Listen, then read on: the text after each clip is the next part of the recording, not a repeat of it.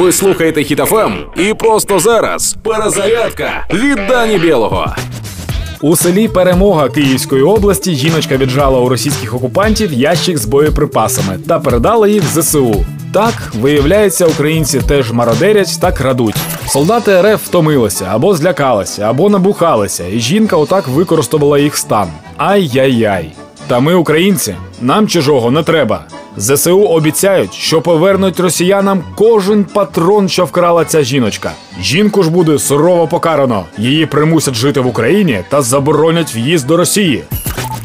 Деінде російські війська відступають, та це не означає, що все закінчується. Ворог підступний. Війна триває аж доки ми не здобудемо остаточну перемогу. Тож знаходимо в собі сили, підтримуємо одне одного та ЗСУ. Слава Україні! Проект Перезарядка на Хітофем від Дані Білого. Слухайте на сайті HitFM.ua та у подкасті «Хеппі ранок» на Google Podcasts та Apple Podcasts.